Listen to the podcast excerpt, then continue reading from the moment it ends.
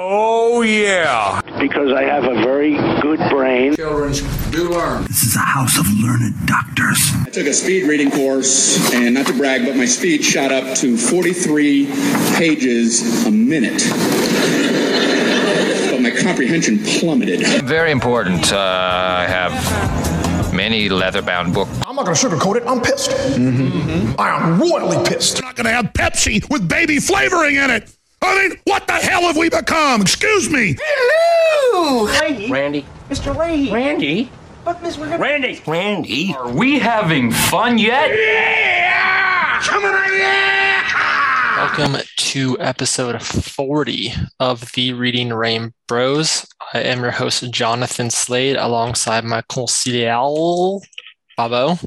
What up? What up? Yes, wow, 40 episodes. It's insane. Sorry to the audience. We've been a little bit busy in both of our lives, but we're back. Uh, and I, I can tell that you guys were really missing us because some of the stats over the last 30 plus plus days have been um, a lot of a lot of listeners new new people coming to the bro so that's that's keeps us going um, episode 40 is on the book The Afghanistan Papers by Craig Whitlock. and uh, Babo picked this one out. So, uh, Babo, why don't you give us a little intro and maybe just kind of say, uh, you know, what interests you about this? Yeah, well, when we when we read this book and finished it, Afghanistan was the number one topic of conversation as President Joseph R. Biden pulled us out of Afghanistan once and for all, which was the right thing to do, but it was executed horribly and it ended in the tragic death of 13 U.S. service members as we all saw the graphic images of people at the gates of the Kabul airport and you know thousands of people trying to flee the country as the Americans finally were pulling out.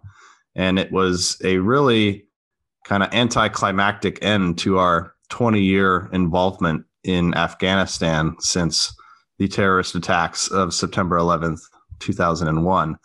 Um, so it's been it's been quite a ride, and this book took a comprehensive view at the war effort, if you want to call it that, over the last two decades across four different presidential administrations.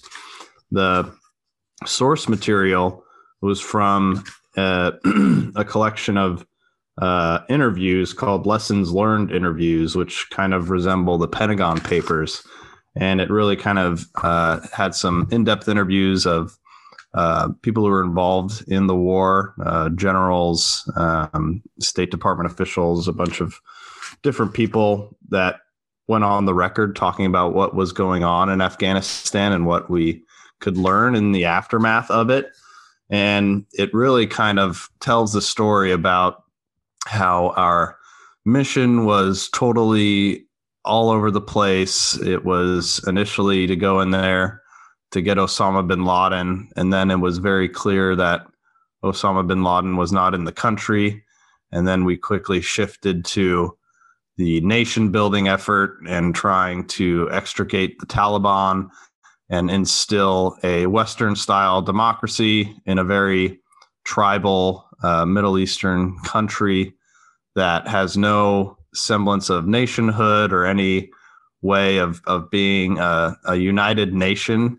And we poured you know, over a trillion dollars into this over the last 20 years and lost thousands of American lives, and all all through the four administrations from Bush to Obama to Trump and then Biden, the government officials and military leaders in charge of the war effort were constantly spinning the truth and lying to the American people about the progress we were making, and um, were very uh, just not able to tell the facts of what was going on on the ground and how anything that we did seemed to make matters worse. We had over 100,000 troops under Obama. That didn't work. That seemed to make matters worse. And it, everything was to make sure that Afghanistan was not a safe haven for terrorists to launch attacks against the, the United States. And we have left that country in the hands of a whole bunch of terrorists and the Taliban took over Kabul in the span of days when we thought it was going to take months or years. And so it's really an interesting story about how the government never tells the truth because they're always trying to cover up their own inadequacies. And it, this is the ultimate lesson about how there, the military is not a, a solution to all the other countries' problems in the world, and America simply cannot solve the problems uh, of every country. And despite the fact that the war deteriorated over the last 20 years, we continued to stay involved and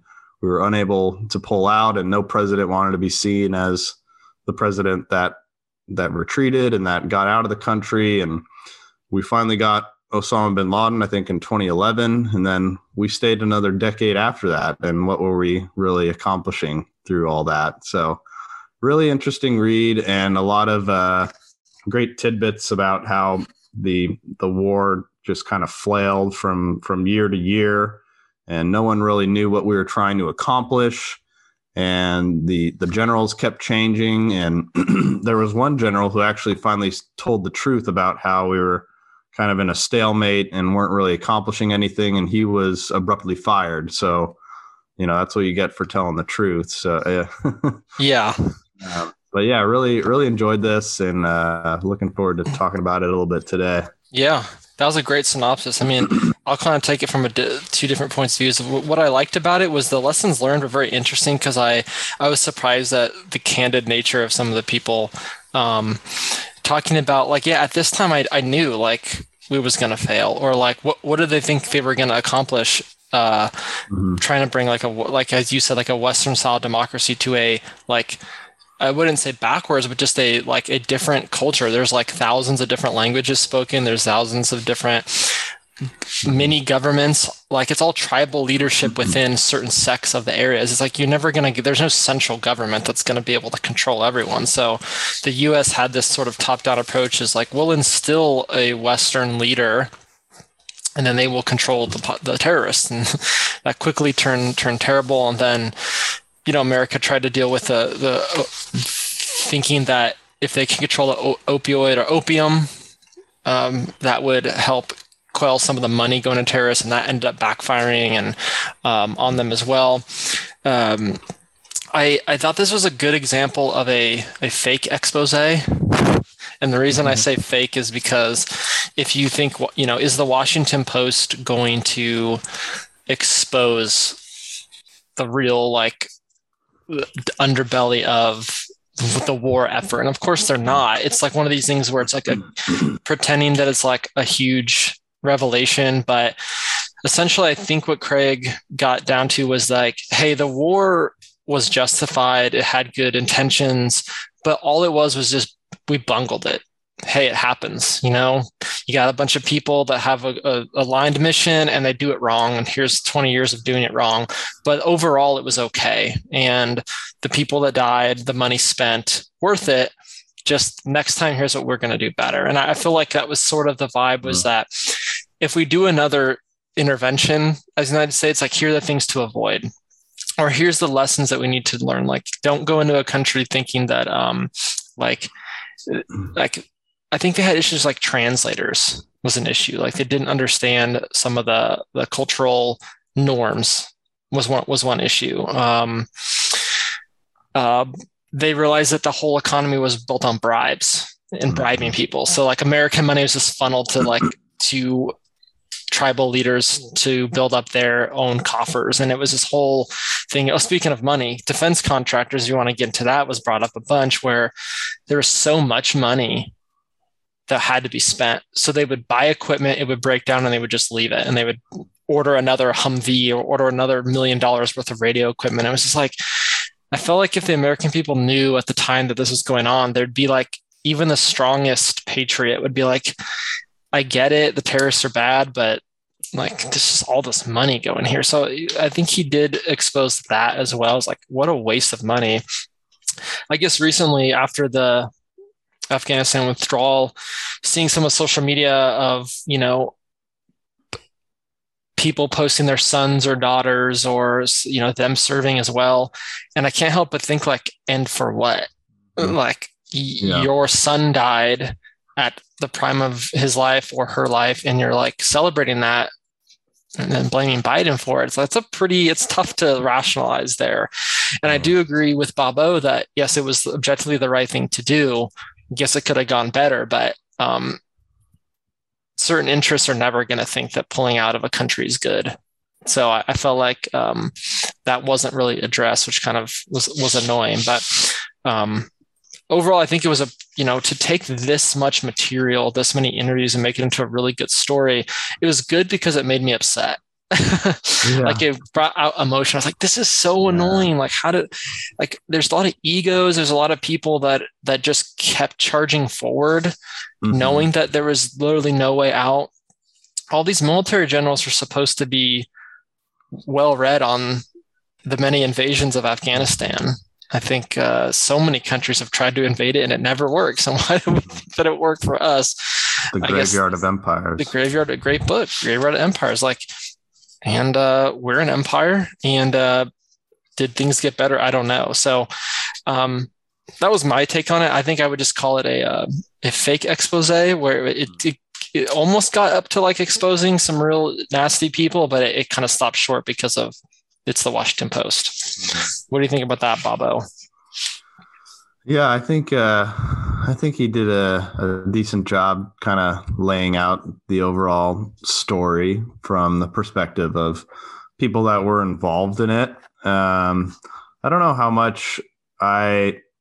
Yeah, I think it's I think it's just like an overall cautionary tale, and you know, it it's like after Vietnam, everyone thought like, oh, never again are we going to get bogged down in an unwinnable conflict. Like we can't let this happen again and let people die for for nothing and lo and behold you know 30 years after we're in another unwinnable situation and yeah i think i think it's uh you know i think it i think he would he did a pretty good job at being kind of objective and kind of just laying out the facts and and using the the source material to kind of speak for itself.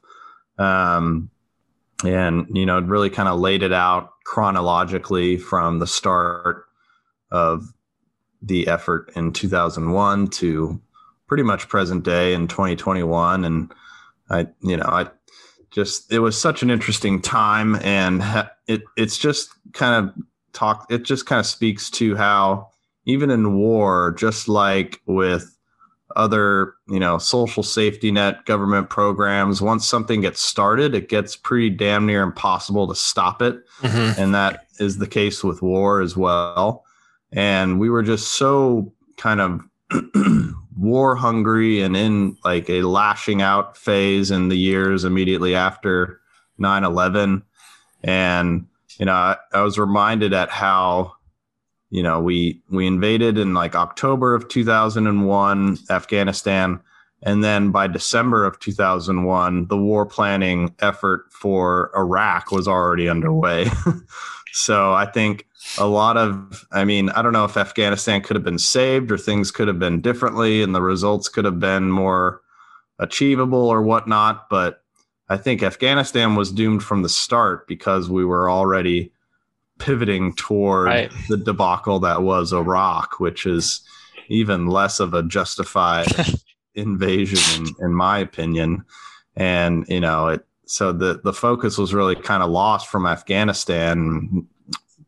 What we were trying to accomplish there was even less unclear when we were shifting all of our military efforts into Iraq, and then yeah, and then just the the whole we are just funneling so much money into Afghanistan, and though the Taliban were are not great people, we ended up siding with you know tribal leaders and warlords and and empowering them with with money and and therefore power to run their uh, you know territory in a way that is uh, even more harsh than the Taliban had, and we really kind of looked the other way because they were on our side, and and but the amount of bribery and corruption was rampant throughout Afghanistan, and we just spent so much money on schools that weren't needed, on nice buildings that were just you know built to western standards and the afghanis didn't even like know how to use them. And right. and then and then the the whole training up the afghan security forces was a joke and we were lied to repeatedly about the progress that they were making all the while the afghan people were just showing up because the americans paid well and then they would leave at the, the, earliest sign of conflict and that was all. And you know they these people were illiterate they didn't know how to do anything and we were saying that they were making progress and we had hundreds of thousands of afghani security forces and police forces that were going to run the country and control things and keep taliban at bay and then right when the taliban came in and came back and and they just dropped their weapons and, yep. and handed over the country to the Taliban. So it's just really really unsettling how how much the military can lie to the American people about that and they just continue to get away with it. Right, that's a great point. Yeah. Um it's so funny. Yeah, cuz you're right. The point about the big part of the book was about as soon as Afghanistan was like taking off Iraq divert like political energy, money, resources, Iraq. Yeah. Okay, so then, but we're still fighting in Afghanistan, and then the the training of the, the Iraqi security force was funny because um, his here's what if I took one thing from the book, it's that no matter like if the military says one thing, guarantee the opposite's happening without a mm-hmm. doubt. Because yeah. there's so many examples. It's like such a it's such an obnoxious trend in this book where it's like mm-hmm. we really think that things are going well. And you know, pretty much in like the next six months, we're gonna be up and ready to go and we'll be pulling out. And then like at that same time, it's like they had mass desertions or like they'd show up mm-hmm. drunk or on whatever the the opioid of the day was in Afghanistan and be like yeah. nothing they're telling you is actually happening. So this is a stark reminder that there's a whole like media campaign that goes on with with uh, especially Americans in war that mm-hmm. is not happening. So you have to look at that and go uh, if the next conflict that America will inevitably get into. We have to look at um, one like is this this bad group actually doing the thing they're doing? Mm-hmm. Um, is American like premise for getting in there sound legit? Um, if you ever hear the words democracy or like mm-hmm. bringing democracy yeah that's a fancy word for bombing them into democracy and intervention so i think there's a lot of like words we have to kind of look at and be like they're saying the same thing that they said last time last time mm-hmm. last time last time. So it's hard it's it's good to look out for these trends. And then if a um you know a military leader gets on it you know on NBC or C, or you know Fox or CNN and starts talking about the need for American intervention mm-hmm we're we're gonna we're gonna be like count another 20 years before we're out of there. Yeah. So that that's i think he did a good job of exposing like this trend you see all the time. So mm-hmm. I, think that was that was helpful. Um but i appreciate you picking the book because i had i had actually not realized this had been a series of of um exposes that he had done mm-hmm. like over time yeah. that he put into this book. So um before we go into the housekeeping, is there anything else you wanted to say about Bo?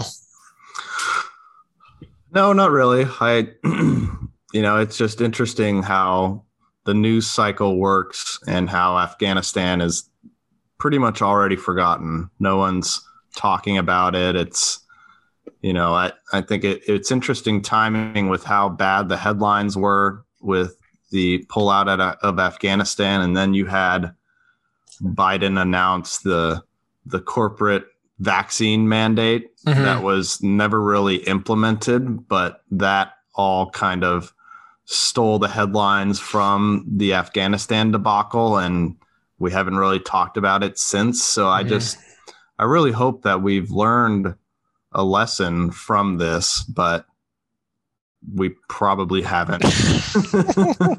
Because in time when we're attacked we get defensive and we want to lash out and the military can get away with doing things that uh, they shouldn't be able to do. And so you would you would hope that we would get some semblance of truth. I mean we're not going to get the whole truth from our military leaders but at least tell us what's going on and what our tax dollars are are actually paying for and what are we trying to accomplish and is that actually something we can accomplish so i just really hope we don't have another afghanistan and i really hope that we think twice about intervening in another or invading another country again but I'm not going to hold my breath. yeah, I mean, you've, I mean, and uh, let's see, uh, let me look at my notes. What was the, when, when did we talk about China?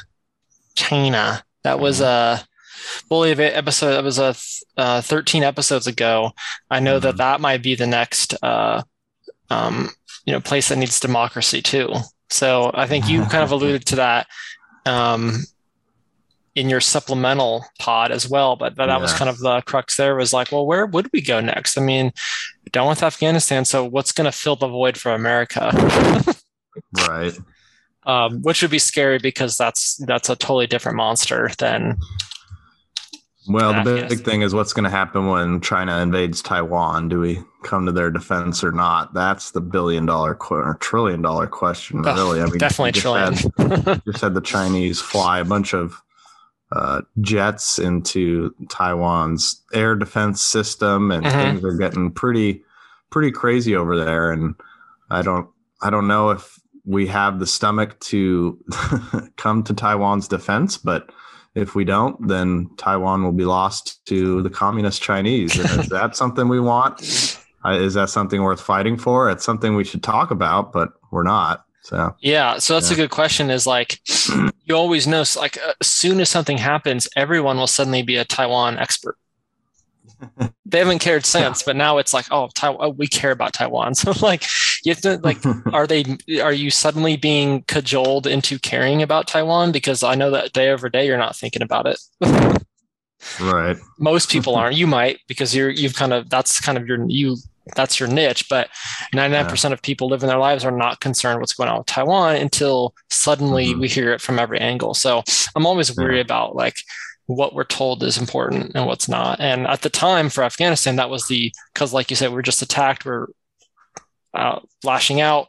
That was the only thing. So mm-hmm. let's be weary. I think is is is a great thing that Bobo just said. So let me mm-hmm. um, let me do some housekeeping. So we have a new um, city on the list of mm. top listeners, Des Moines, Iowa. So welcome, oh. Midwest. That's great. Beautiful welcome. Um, international, Moscow. Ooh. So this we're part of a Russian dis- disinformation campaign. So yes, hopefully that's a label get, that gets thrown on the bros. And then Mountain View again. The the the, the Silicon huh. Valley bros just love us. Can't get enough.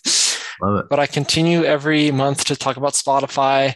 And we had 18 new subscribers. We had 309 new unique listeners. Mm-hmm. So that's why I was saying earlier, like, I guess you guys missed us because we were a little bit late to our normal scheduled program. So you had to, yes. I guess you listen to old episodes, something like that. um, but I, you know, I'd, I'd give this a 7.75 out of 10. I didn't hate it. I didn't think it was the best book, but I think that people that have like never looked at the war in Afghanistan, if they read it, they'd be like pissed. I think yeah. that's a good feeling because you're like at least it evokes some emotion. So seven point seven five. What do you think, Bobo? Yeah, I'll give it an eight out of ten. I think he did a good job of of kind of being objective and laying out the facts uh, on the ground and from the people that were involved in the war and involved in the planning of it and execution of it, and really kind of let them speak for itself and and really kind of put the narrative together all in, in one place about what really happened in Afghanistan and the lessons we can learn from it. Hopefully. yeah, hopefully. So tall order, but you know, we're gonna try. We'll leave the effort through the pod to make that happen. So Bobo, thanks for joining me. This was episode yeah. 40 of the Reading Rainbows. I will be picking episode 41. So hopefully we'll be back in uh, a in a month. Take care, y'all.